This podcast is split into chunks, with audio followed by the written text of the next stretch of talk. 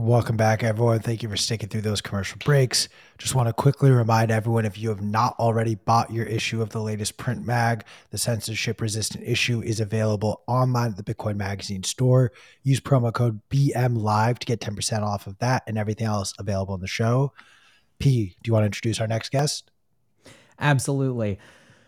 We have Craig Raw with us, creator of I would argue one of the most interesting desktop wallets, wallet coordinator software out there. does an amazing job of showing you enough information that you can figure out exactly what's going on with your Bitcoin transactions, but it also gives you enough breadcrumbs that it inspires you to go a little bit deeper and to understand the transactions in more detail.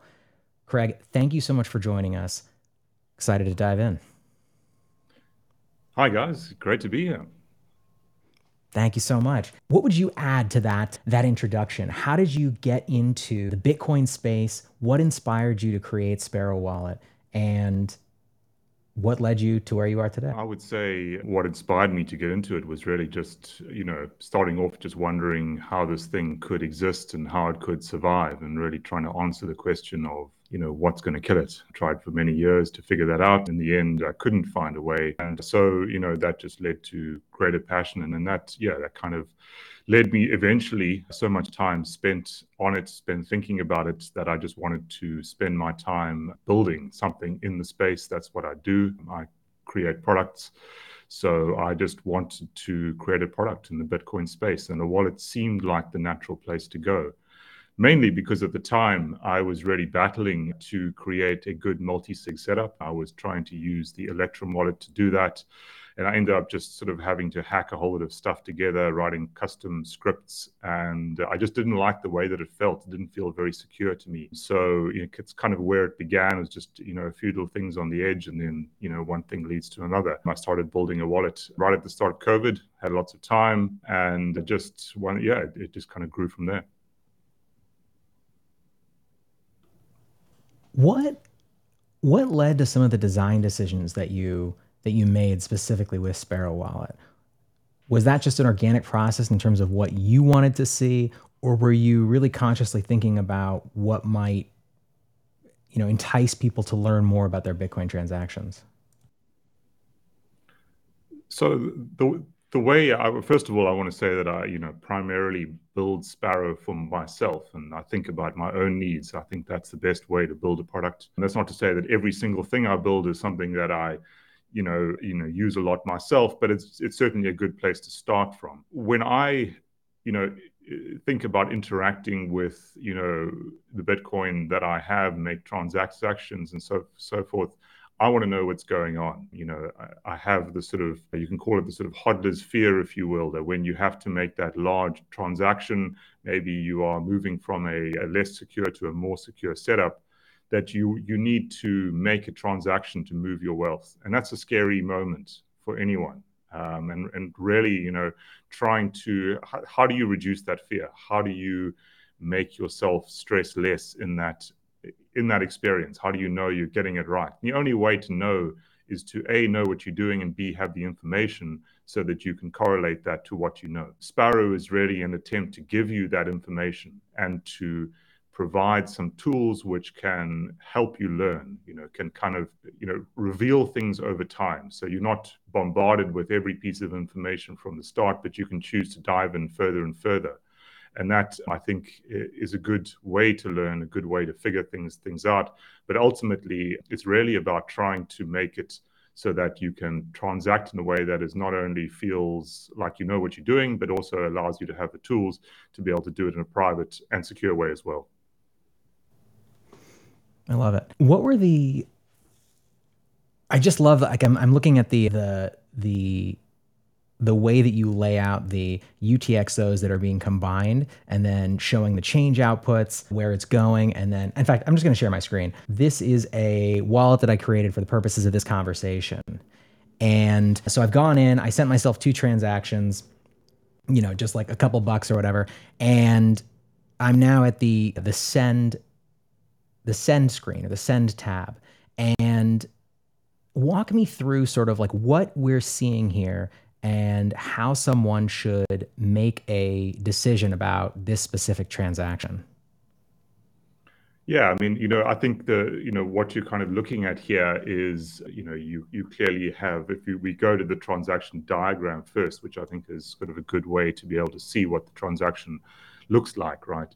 First of all, we have to understand the concept of that every Bitcoin transaction is a collection of outputs, one or more, and then that is, sorry, a collection of inputs, one or more, and then that through this transaction becomes a, several outputs plus the fee that must be paid. So that's really what we're looking at there. We're look, looking at the, the inputs there on the left and the outputs on the right. And they, they're kind of the transaction diagram is just a way of being able to show you what's going on. So what we have here is two inputs and it's going into a send out, output, which would be the address that you've entered at the top, the amount that you've entered below it. And then additionally, there's an output below it. That's the, that's the output in the middle and that's your change output. So you are sending change back to yourself. And this is a fundamental part of how Bitcoin works, right? It's not an account in the classical sense. It is a, a system where we destroy every UTXO and create new ones with every transaction that we have. And if we don't have an exact amount to send, then we must send change back to ourselves. So that's kind of you know one of these fundamental things, which is pretty basic for anyone who's been into this and probably everyone who's list- listening to this chat, but it's not clear to everyone. And that's kind of wanted to, wanting to sort of highlight these basics, I guess, is where it all begins. You can then take that information into more complex transactions like coin joins and sort of understand them and understand what's going on and, and how they can make you more secure at the bottom of those outputs, it's actually not an output, it is the fee, but it's shown kind of as money going out. And that fee is then the amount that you pay to the miners for that transaction. So we can see in the sort of middle of that area, we can see and a place to adjust the fee rate, which is currently set to, I think, pretty low, but you can move that up. And if you move that up, you obviously get your transaction possibly processed faster. So that is an absolute, you know, kind of value in sats, which you are then paying. And you can then see uh, that you're hovering over now. That's the sort of fee graph. And if you go to the, the little toggle above it, you'll be able to see what the mempool currently looks like. So we can see that, you know, that mem- mem- mempool, we I'm sure we're all familiar with it now, but it's it's not sort of empty. We can see that there are some transactions in it, and that can give us an idea of how much it is that we are needing to spend on our fee. So that's kind of that that view is really just trying to give you all the tools that you need as you construct whatever transaction it is that you want to send.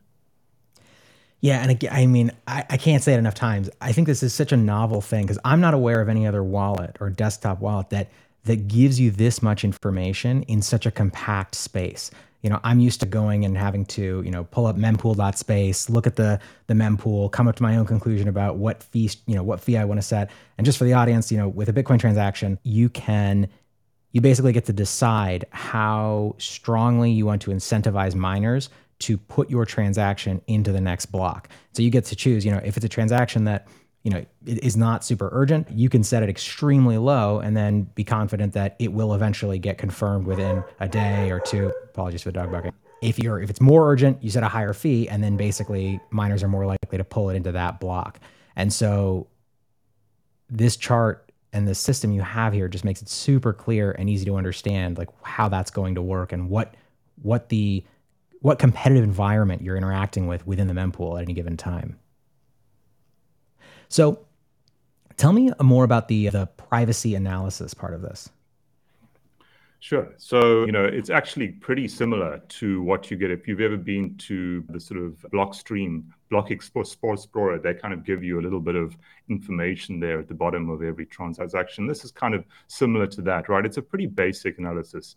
You know, I'm not going to claim that it's doing any, any kind of deep transaction graph uh, uh, uh, analysis here, but it's just trying to give you some some tips. So, for example, if you send to a different address type, now we can see from the, the ad- address that we're send, sending to, to here that we're sending to a SegWit address. If your wallet is a, of a different address type, then the change will be going out to a different type. Now, that's kind of clear to anybody looking at this transaction which of those two outputs is sending out and which of them is the change amount. So that's kind of giving you a little bit of inf- information about how much you might be revealing when you send send send this.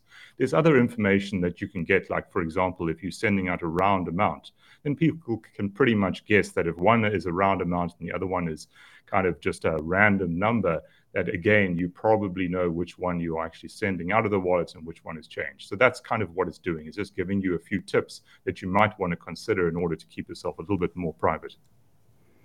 Very cool. Very cool. Q, you got any thoughts, questions? I'm just waiting for my moment to share what I shared with you. I'm not yet ready to sh- to admit to Craig where I am in my in my Sparrow wallet journey.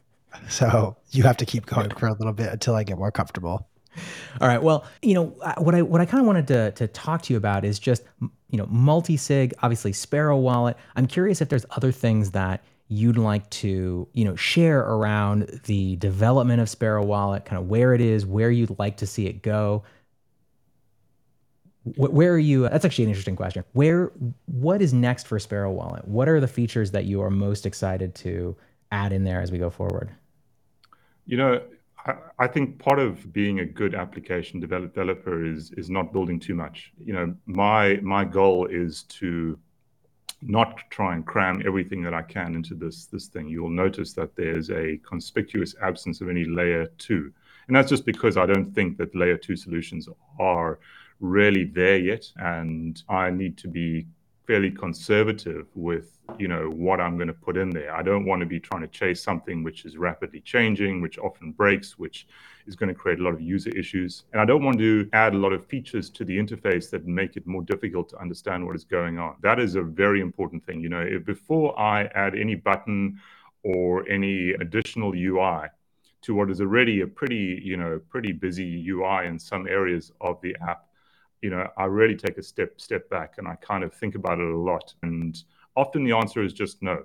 Uh, it's just not worth the confusion that that particular UI element might create. So I just want to kind of say that first uh, is, is it's a pretty high bar. What I do a lot, a lot of the time is actually stuff that you can't really see. There's a lot of internal improvement going on right now. Just this week, I'm working on sort of optimization work, you know, making sure that Sparrow can run on sort of older computers. Some something which is quite interesting to think think about is that as our CPUs are getting more advanced over time, so they are also becoming more insecure. And often the older CPUs that we that you can find are actually have more provable security on them simply because they have less features. Making sure that Sparrow can run on those older computers is actually pretty important to certain people who who have large amounts of funds to control, who you know really care about making sure that every layer of their stack is important. So as I say, it's it's it's really about the security that matters rather than building the latest feature. I, I don't want to be on the bleeding edge. I want to be conservative. I want to think carefully. You know, a lot of the things that I added might seem relatively new in the world, but I mean, Samourai Wallet had BIP47 in for many years. You know, it, it is a proven, well, well-known stru- stru- structure that's been around for a long time and stood, I think, the test of time. So, you know, that's kind of the way that I am looking at things. Is just is just kind of wanting to see what is out there, what makes sense, what looks like a good product, what is a successful product. You know, one of the reasons I built Whirlpool in over the other coin join solutions is simply because it is clearly a a, an attractive product. You can see it growing over time. You can see the success. That's the kind of thing that I think I want for Sparrow, and I think Sparrow users want. So you know that's kind of the way that I think think about it, about, about it. I don't have anything major that I'm working on right now, but as I say, there's lots of in terms of features anyway. But as I say, there's lots of work going on under the hood to really just make things more robust and more secure. Got it. So, just for the audience, BIP47 refers to reusable payment codes or, P- or PayNyms, which basically you can have a single address that you know people can send to, and it also still preserves your privacy rather than using a single Bitcoin address, which if you do that, then everyone can look up that address on a you know blockchain explorer and see all of the transactions that have happened associated with that. So it'd be like, you know, paying someone and then you know they get, they get full visibility into your bank account. Now there's other solutions to this as well. That's why almost you know any modern wallet will will give you a, a brand new address every time you go to receive a transaction. That's a way to preserve your privacy. And so PayNyms BIP47 are sort of a, a, a way to do that while not having to give a different address every time. So one thing, Craig, you know, you mentioned that you're you're not super convinced about layer two technologies. So I, you know, the, the, the most dominant one is of course the Lightning Network. Talk to me more about what your concerns are there, or what it would take for you to feel like that was a robust solution. Because I, I certainly think of it as a super super robust layer two that is being used every day. Yeah, so I, I don't want to say that I'm, you know, against Lightning. That's certainly not the take that I have. I stay very close to it. I try and read as much as I can about what's going on. I, I, I definitely am interested and hopeful that it will succeed. But there are certain areas of it that do concern me. I am worried that it is has a tendency towards centralization, and I am concerned about the privacy. So both of those those things, well, certainly the privacy side, I know is being worked on, and I'm I'm sort of very very keeping very close tabs on that. But you know, there's some way to go on that. Frankly, it's it's it certainly isn't there today, at least not for the receiver. And then it, there's just the robustness of sending payments. You know, it's not as robust as we would like. And I think uh, there's been lots of people who've done informal polls. I've certainly had, you know, experiences where payments haven't gone gone through. I've sat and tried to analyze why they are not going going going going through, and there really aren't a huge number of answers. You know, it's it's just the the sort of overall feeling that I have right now is that it's still relatively early, and that's fine. That's you know we're we're in a long game here. I don't have any particular demands or or dead, deadlines that I'm thinking this thing needs to be ready for by. It's it's just a case of you know, wanting to implement things that are robust, that are private, that that kind of fit the idea of being financially self, self, self sovereign that Bitcoin, that sorry, that Sparrow is all about. So, Craig, someone is asking for your PayNym so that they can donate to the Sparrow project. Where can people throw you some sats? Sure. The the PayNym they can use is just plus Sparrow Wallet, big S, big W, and it's on the donation page as well. But uh, yeah, we've got a custom PayNym on on that. Very cool. Interesting. So you also mentioned coin joins, and that's something that, as you mentioned, Sparrow supports natively. Can you walk us through, you know, what a coin join is, what it attempts to do, and sort of why why it's an important technology? Sure. So, you know, coin joins are really connected to the idea that every time you send a payment, you are revealing information about yourself, that you really have, you know, a, a lack of privacy on layer one. For example, if, if you know, the, the classic example that everyone gives, which I think is still very real and very appropriate, is if you get paid your salary in Bitcoin and then you walk down to your corner store to buy, you know, some milk and you pay them using the UTXO, then the guy at the corner store knows how much you get paid, right? That's the classic example. Now, how do you avoid avoid you know that that particular piece of information getting out out there? And there's a number of ways to do it, but one of the ways to do it is certainly to create some separation and some privacy within your UTXOs itself. So what you're trying to do here is to be able, is to basically break the link between one UTXO and a different different one by introducing some transactions in the middle, and those transactions are called coin joins. Coin joins are unique in the sense, and here I'll refer to the equal output kind, in that you're creating a transaction with other people, and in the equal output kind of those, you're creating an equal value out, outputs. That that means if the three of us come together, put in put the same amount in, and we all get back the same amount, nobody can tell which of those UTXOs, when it comes out, belongs to who, right? From the outside, you just can't know.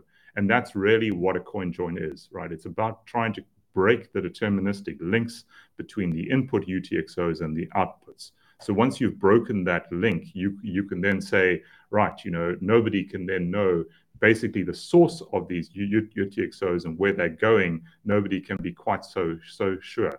Now, if you do several coin joins back to back, then, then you have what you call an anonymity set that is growing. So you, every time you you're doing this you you could be one of five people or one of you know 25 people and so so forth so you kind of that anonymity set grows over time and typically once you've done a few of these coin joins back to back then nobody can really know exactly what the source of your funds are and where they have gone. So you can then spend those in a way that is private. And that's really what a coin join is about. Yeah. I mean i think you know the the trade-off between you know absolute auditability which is something that you know in the bitcoin space people hold very sacred right? The idea that there will only ever be 21 million that comes with the trade-off of you know potential privacy issues and coinjoin is one of the ways of attempting to address those issues would you agree with that or would you modify what i just said in any way yeah i mean it would be ideal if we had privacy on layer one, right? That would really be what we would all want. But we don't have that for whatever reason, it hasn't been built in.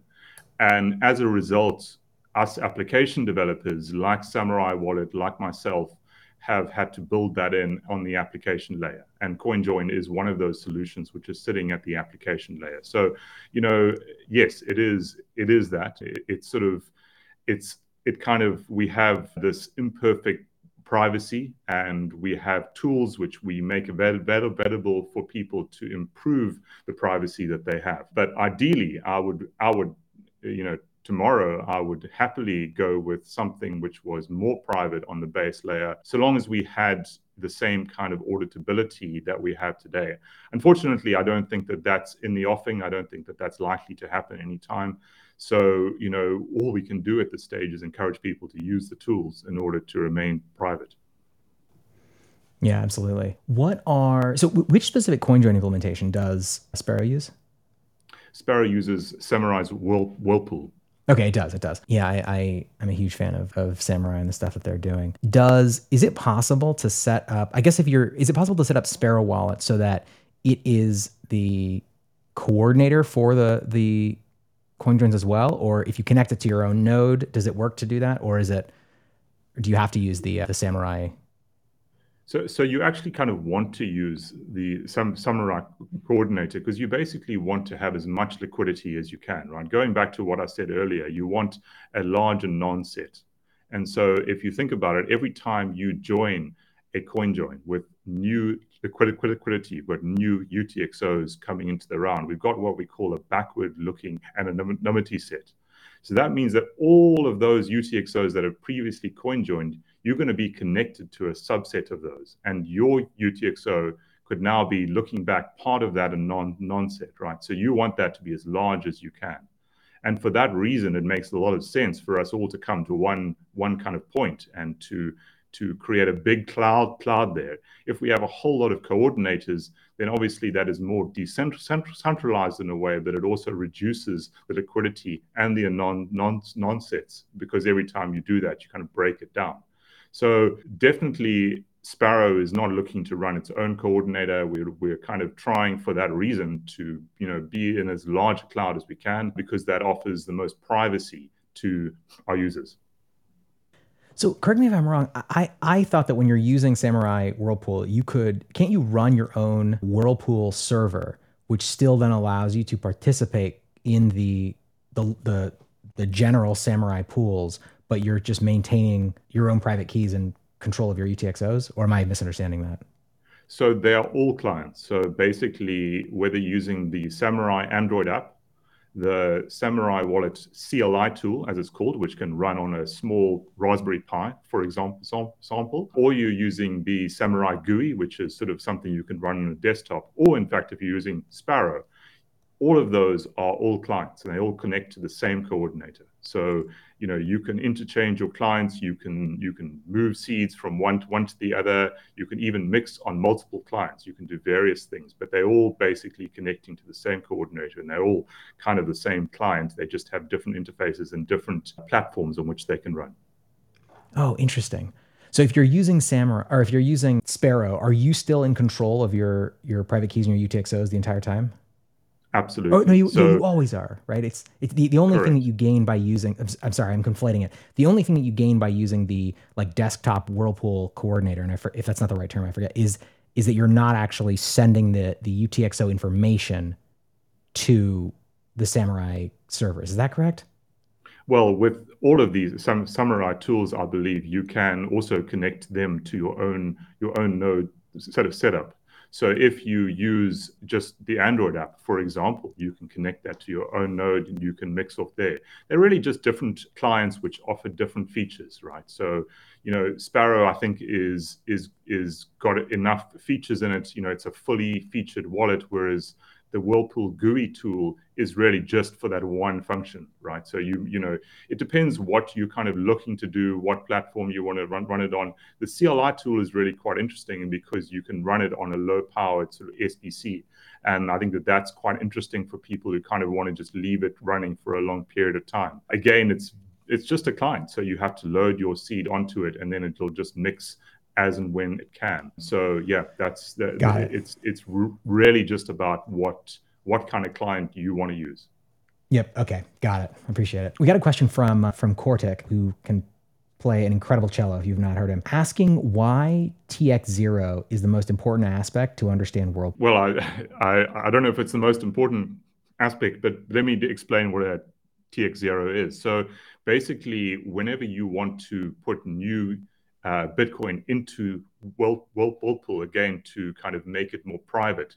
What you are looking to do is to effectively create this transaction which creates a number of different outputs which we call premix outputs and those serve those outputs serve as your sort of entry point into the whirlpool itself so all of that transaction is is it contains all of the UTXOs that you want to send into Whirlpool. It contains a Whirlpool fee. It contains, of course, the mining fee, which every Bitcoin transaction has to have. And then it contains a number of, as I say, these premix UTXOs, which then go in. Now, these premix UTXOs are slightly higher in value than your normal Whirlpool mix output. So every so there's four pools that, that you can choose from, and every pool has a fixed size right? So you've got a, you know, in, ter- in sort of Bitcoin terms, you've got a 0.05 pool, a 0.01 pool, a 0.5 pool, and a 0.001 pool. So you've got these different pools that you can choose from. And at the end of the day, you're going to get a number of UTXOs on the output of Whirlpool of whatever pool size you have chosen. Now, your, your premix UTXOs that you are creating in this premix transaction, this TX0, as I say, those will be of that pool size, but slightly higher because the premix UTXOs actually pay for the Whirlpool transactions themselves. This is a key reason why, and this is actually something that confuses people most of the time they kind of get into it, is you send this premix in and then you need to wait some period of time for new liquidity and a new TX0 from someone else to come in and then pay for a mixed transaction. So it, at first it'll be you, and then after that point, you'll be waiting for someone else. And that's actually good because it ensures that we have people always mixing with fresh, which sorry, with fresh UTXOs, and we're not kind of sort of mixing with ourselves over and over and over, right? Which wouldn't provide the same level of privacy that we are trying to get. So that that sort of TX0 is very important because it provides the liquidity and sorry, it, it not only provides the liquidity, but it provides the transaction fees for every single mixed transaction that, that then happens. And this is kind of a key feature of why Whirlpool is as well well reviewed as it is right? It's, it's, because it has certain structural built-ins if you will that ensure that things happen in a certain way. Now that does mean that they take more time to happen right? It means that people are, are kind of wondering well i've you know put my premix UTXO in. I've got my first mixed transaction out, but now I'm waiting for my second and my third, and it seems to be taking some time and and that surprises pe- people that kind of used to you know i should be able to get as many mixes as i want whenever i want. But you actually want them to happen over time. And that's because if you imagine that if you got three mixes one block after the other it would be pretty obvious to see what was going on.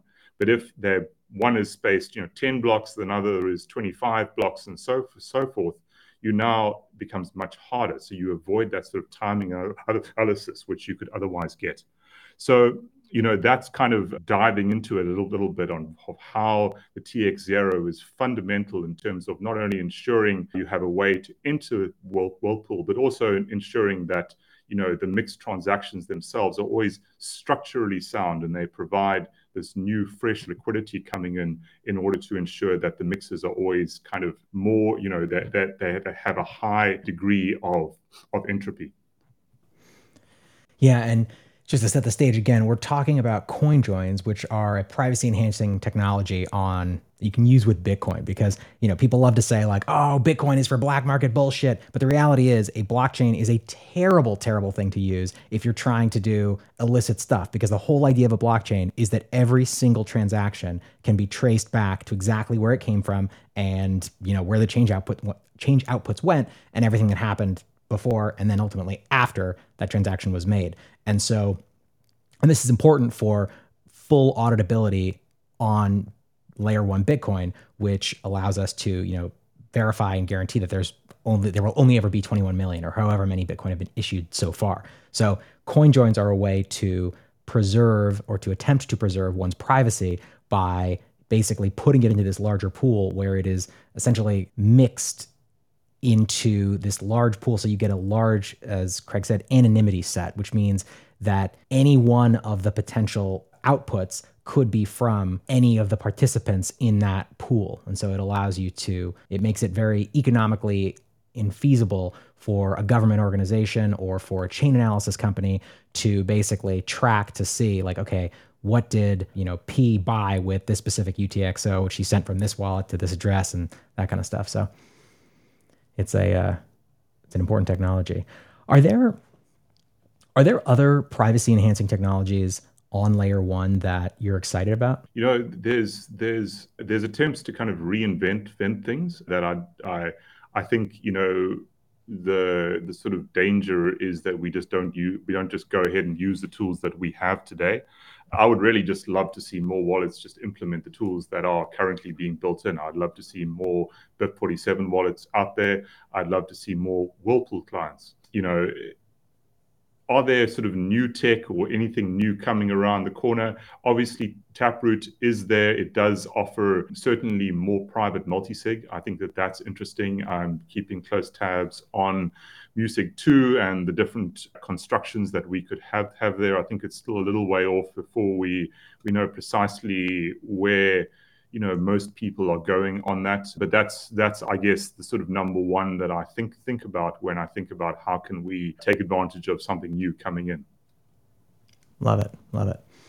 So let's shift back to to the kind of initial frame of the conversation which is sort of talking about sparrow and multi-sig setups with bitcoin. And you know for the audience multi-sig if you weren't listening earlier it is a way for you to increase the security of your Bitcoin storage solution by basically having multiple sets of private keys. Two of three is the most common, where in order to sign a transaction, in order to send Bitcoin from an address that you control, you require, you know, in this example, two out of three hardware devices or devices in order to sign those transactions. So people tend to distribute them geographically so that if someone breaks into your house or something, they can't just like, you know, $5 wrench you and then force you to to give them your Bitcoin. So let's go back to sort of setting the frame for for the novice user, Craig. What are some of the considerations that one should take into account when they're considering a multi-sig setup? Sure. So I think, you know, the first thing is to consider is, you know, whether a multi-sig setup is is right. You know, I personally think it's a good idea, but I don't think that it is right for somebody who's a complete beginner. I don't think you should go to a multi-sig setup on day one. I think you should probably start off with a hot wallet, work your way up maybe to a hard hardware wallet, and then a multi-sig setup from from there. So that's kind of the way that I would think about it first. You know, I, there's there's sort of a way of thinking about it in terms of the value of funds that you control as as well you know, kind of if you're not controlling very many funds, then really a hot hot wallet is fine. If you're controlling your life savings, then maybe a multi-sig is the place you should start, right? I think you know, in terms of multi-sig, there's a few things that I would think about from the start. I would think if you're going to, you, you're going to probably be using a number of different hardware wallets to do it, although that's certainly not a requirement, but it is the norm. I would certainly think about using hardware wallets from multiple vendors because you know one always worries about you know the sort of unlikely chance of there being some kind of a backdoor that could lead to sort of a sun, sunset attack or some, something of that nature.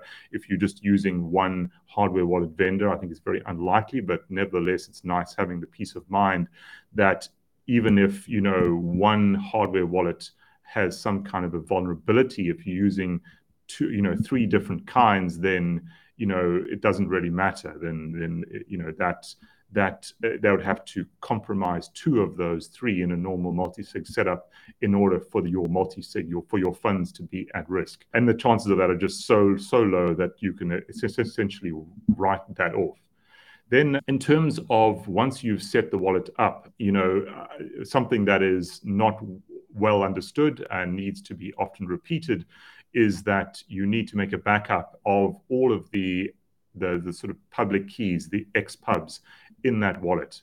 And that's because every time you create a spending script for that wallet, you need the public key of that particular UTXO that you're trying to spend. Now, that can be done either just by sp- save, saving lots of copies of your encrypted Sparrow wallet all over, over the place. And the encryption that is used, as long as using a decent pass, password, makes it pretty safe to do. But you can also write out the output descriptor for that wallet, which is also available on the settings tab in Sparrow. And that contains all of the X, XPubs within it. So that's just an important thing because if you lose, for example, going back to this two of three, one of those hardware wallets and you lose the seed, right? So you've lost everything that you know about that particular hard, hardware wallet, wallet. You will then need the, at least the XPub for that wallet, so at least the public keys for it, in order to construct a spending script and being able to move your funds.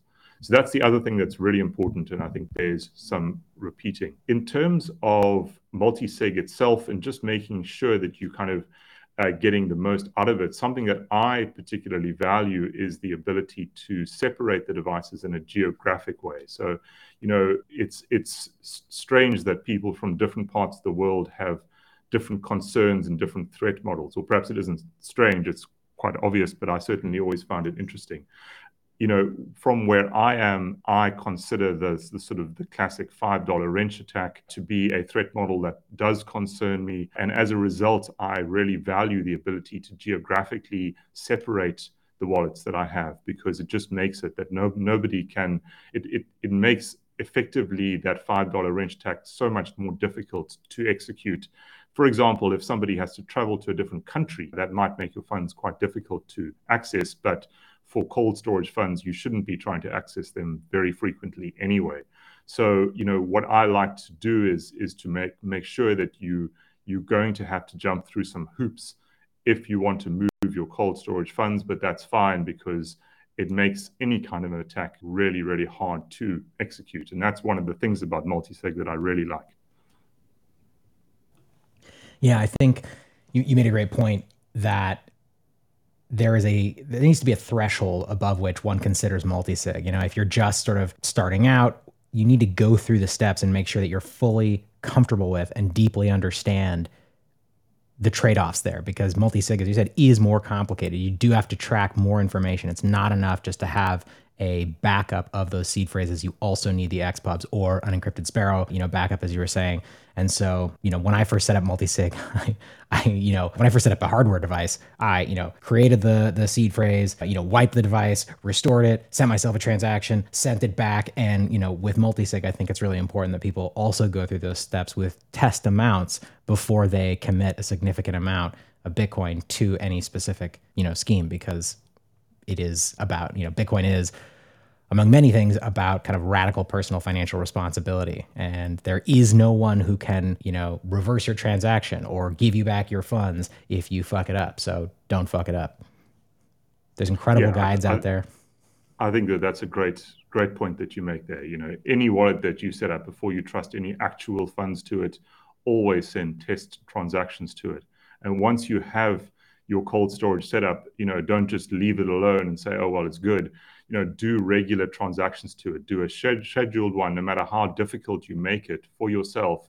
Go to the time and expense of ensuring that you do a regular test spend from that wallet. You can send the funds back to yourself, just make sure that you know what's going on because we're all human.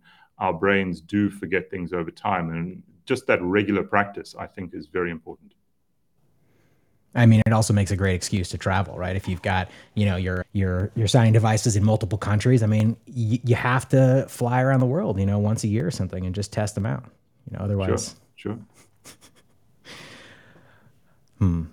You've been in, you've been incredibly quiet this entire time. I know you're you are bursting at the seams with. I mean, to be honest with you, I just I I was doing a little bit of macro research and like my heart sank and seeing a couple of things that, but I, I think I am now reached a point where I'm comfortable admitting to Craig just how much of a pleb and noob I really am at this stuff. So Craig, I actually like full disclosure, like I'm a jackass when it comes to my self storage. As I mentioned, NVK, like I have a Coldcard that I've not even taken out of the packaging for reasons that are genuinely valid in my opinion, and I don't give a shit what anyone says. What? What, Chris? Keep going. Anyways, so Jackass over here still uses wasabi and was shamed by both P and our producer. And they highly suggested I use Sparrow. I was like, fuck yes, give me a new solution. Let's go. Give me something better. Craig, why did you have to shame me in the moment I like trying to set this up and living at my parents' place? I do not have a note here. So Jackass, like I got so overwhelmed in the setup process and so shamed by just the color scheme you have introduced. So I want to maybe unlock this a little bit. And while I may know some of the answers to these questions, just entertain me while I ask them. Why'd you make me feel like such an asshole for not running my own node? Great question. Yeah. So, you know, I think the important thing here is that if we look back, you know, you know the biggest dis- discussions and worries and concerns that you know many people in bitcoin had if you look back like six seven years years ago is that not enough people are going to run their nodes right? You know if we don't run enough nodes then effectively what's the point right? We just have a a something which is not robust which is not de- decentralized. It's really important to run your own node uh, for the health of the network and secondly, and perhaps just as importantly, for your own privacy, right? If you are not running your own node, you are using someone else's node and you are trusting them with not only with your privacy but also you know with the ability to transact. That that is not a good thing. And that to to P's point bitcoin is a journey of financial personal responsibility. And if you're using someone else's node then you know that's a step that you still need to take.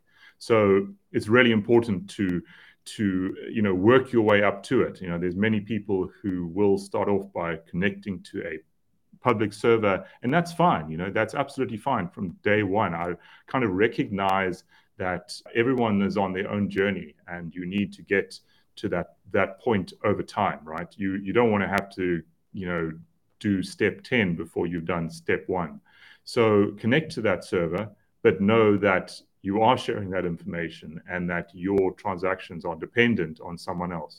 So work towards the point where you can run your own node, right? That's that's kind of the the clear goal goal here that everyone who is connecting to someone else's node needs to at least be thinking about. Yeah, uh, I hope that answers it.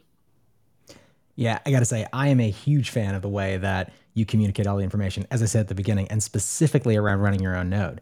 So my answer would be Q, you got to get your shit together and suck it up and teach yourself how to run your node when you're able to. You know, there's but, there's a valid reason that I don't want to no, It's a terrible reason. That is, that is a terrible reason.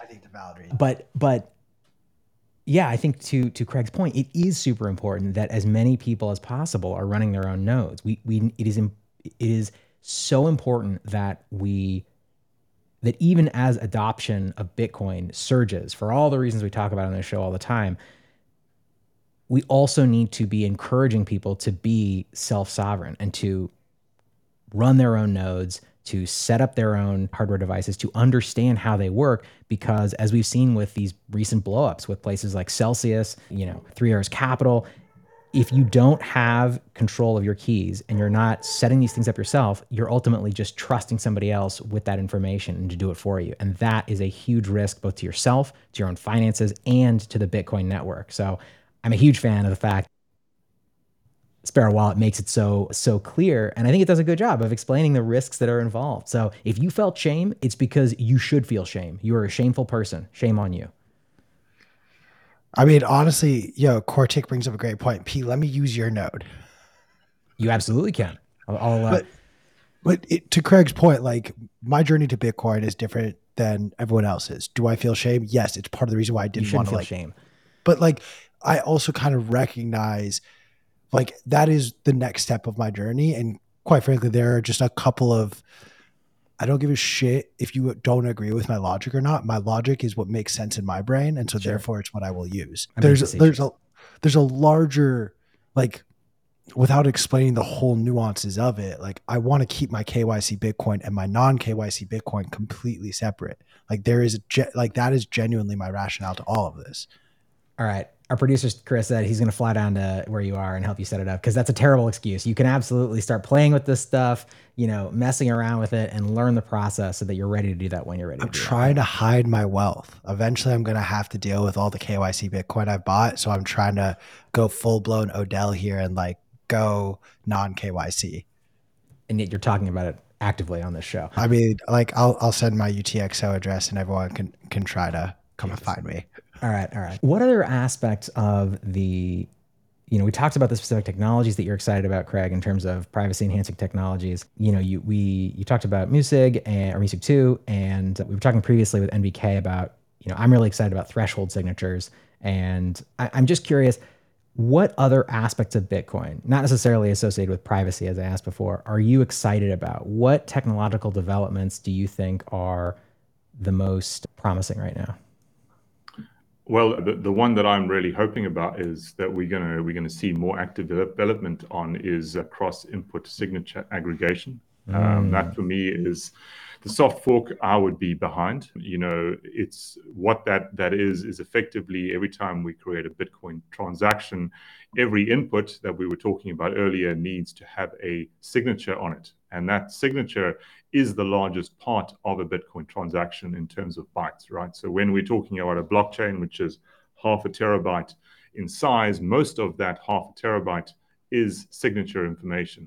So it represents a lot of weight that everyone has to transmit and has to, has to store if we can find a way to reduce that anyway, then we can not only make the blockchain more scale- scalable, which I think is always important, but it actually has certain other things uh, which are which are very interesting as well.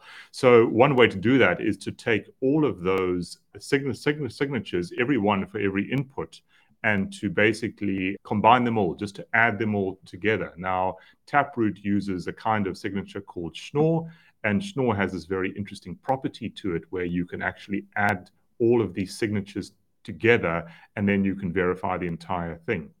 That means that we can effectively, for every transaction where we do this, we have, instead of having one signature per input, we have one signature per transaction. Now you can imagine how much blockchain space we can save with this, right? But the really interesting additional thing that this gives us is it actually makes privacy focused transactions cheaper.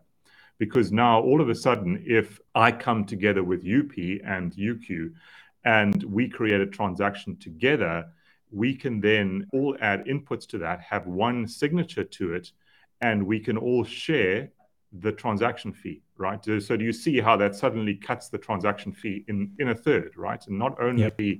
does that create a more private transaction because we're now all adding inputs and that breaks the common ownership heuristic, but also it is cheaper, right? So usually changes to Bitcoin do not really take off unless there is a financial incentive for them. And cross input signature aggregation creates a financial incentive for cheaper for for sorry for more private transactions and that for me is really important right? That's that's the way that you get change to actually happen. So i'm really hoping to see more work on that. It's going to require you know a a sort of a pr it's going to require a soft soft fork to make that happen. It's certainly not a simple piece of work But I really hope that that's the work that starts to get more attention in the coming months. Yeah, I, I love that. I think the beauty of Bitcoin, or one of the many beauties, but to me, one of the things that is the most ex- exciting, as I talk about a lot on the show, is just the the incentive structures. And so I completely agree that until there is a financial incentive for people to use more private transactions, it's not something that will catch on in a significant way. So it's a great answer. It's a fantastic answer. Hmm. Well, I wonder if I'm curious if there are. Actually, let me frame the question in a different way. I just asked, what are you most excited about in the Bitcoin space right now? What do you think is the largest threat to Bitcoin in today's world, given where we are? To be honest, uh, I think that there is, you know, I, I sit on the Bitcoin dev list and I really worry about the level of conversation that I see see there. I worry that you know, if we have too much fragmentation and division within the Bitcoin community working on Bitcoin, then we may very well have a situation where Bitcoin ossifies sooner than we might ideally like it to. Now, that might be fine. It might be that Bitcoin is kind of okay as it is, but I don't necessarily believe that to be true. I think that, you know, it is, there are all kinds of improvements being worked on. Some of them, you know, less controversial than others, sure. But if it becomes too difficult to make change, then people will sim- sim- simply give up. And and that's not an altogether bad bad thing. There's certainly certain pros to that, but I do hope that it doesn't happen sooner than it otherwise should. So, you know, for example, if if we are going to see you know cross input signature aggregation happen, it could very well be blocked sim- simply because people come up with all kinds of spurious arguments of why it isn't good right that's that is that does worry worry me to some extent because it does seem to be that you know there's just a lot of a lot of voices these days who come up with sort of intellectual masturbation if you will on certain points that seem to not really have any particular useful purpose to them. And i think that you know that could be viewed as an attack on bitcoin itself just you know kind of throwing fud in there throwing a lot of noise in there and just making it difficult for anyone to get anything done. Yeah yeah, I hear you. Well, thank you so much for joining us. I really enjoyed this conversation, and I would strongly encourage everyone that's listening to follow Craig, check out Sparrow Wallet. Craig, where can people follow you? Where can they download Sparrow Wallet? Sure. You can follow me pretty much everywhere on at Craig Raw, and you can find Sparrow Wallet at sparrowwallet.com, all one word. So just the word sparrow, the bird, and sparrowwallet.com, and that's pretty much where you can you can get it. You can find the GitHub and all of those those those things. Yeah. Is there anything else that you want to to promote or shill before we end today? Any other comments you want to leave the audience with? Not really. You know, I, I think the the most important thing is you know to ensure that you you just kind of follow the the kind of now well documented process of becoming a a true kind of Bitcoiner in the sense of getting your coins off an exchange, getting them onto a wallet that you control, controlling the private keys, making sure you run your own node queue, you know, just just just you know don't stop. Don't feel that you have to get all the way to as i said step 10 at first but don't stop that journey. Keep working at it. Keep trying to understand you know use the privacy tools learn them because you don't want to need them when it's too late you know? So start figuring all of those sorts of things things out you know? I often get asked oh it's too complex for me i don't understand you know? But it, you can understand the first step you can get into it you can you can start and don't get overwhelmed you know? Just pick away at it and it will it will eventually make sense. I'm gonna hold myself accountable and say, Craig, the next time either we see each other or speak again, I promise to have improved my own journey. Awesome. Thank you so much for joining us, man. P, I keep just stealing the the wind out from under you, so I'll mute myself. No, no, you're good, man. I was just going to say, reminder to the audience Bitcoin Amsterdam is coming up. It's going to be absolutely incredible. If you have not already got your tickets, go to BTC slash b.tc slash conference and you'll be able to check that out. We have a new edition of Bitcoin Magazine out right now, the censorship resistant issue, which again, I'm super proud of it. It is by far and above the best magazine, the best edition we've produced so far. So check that out as well.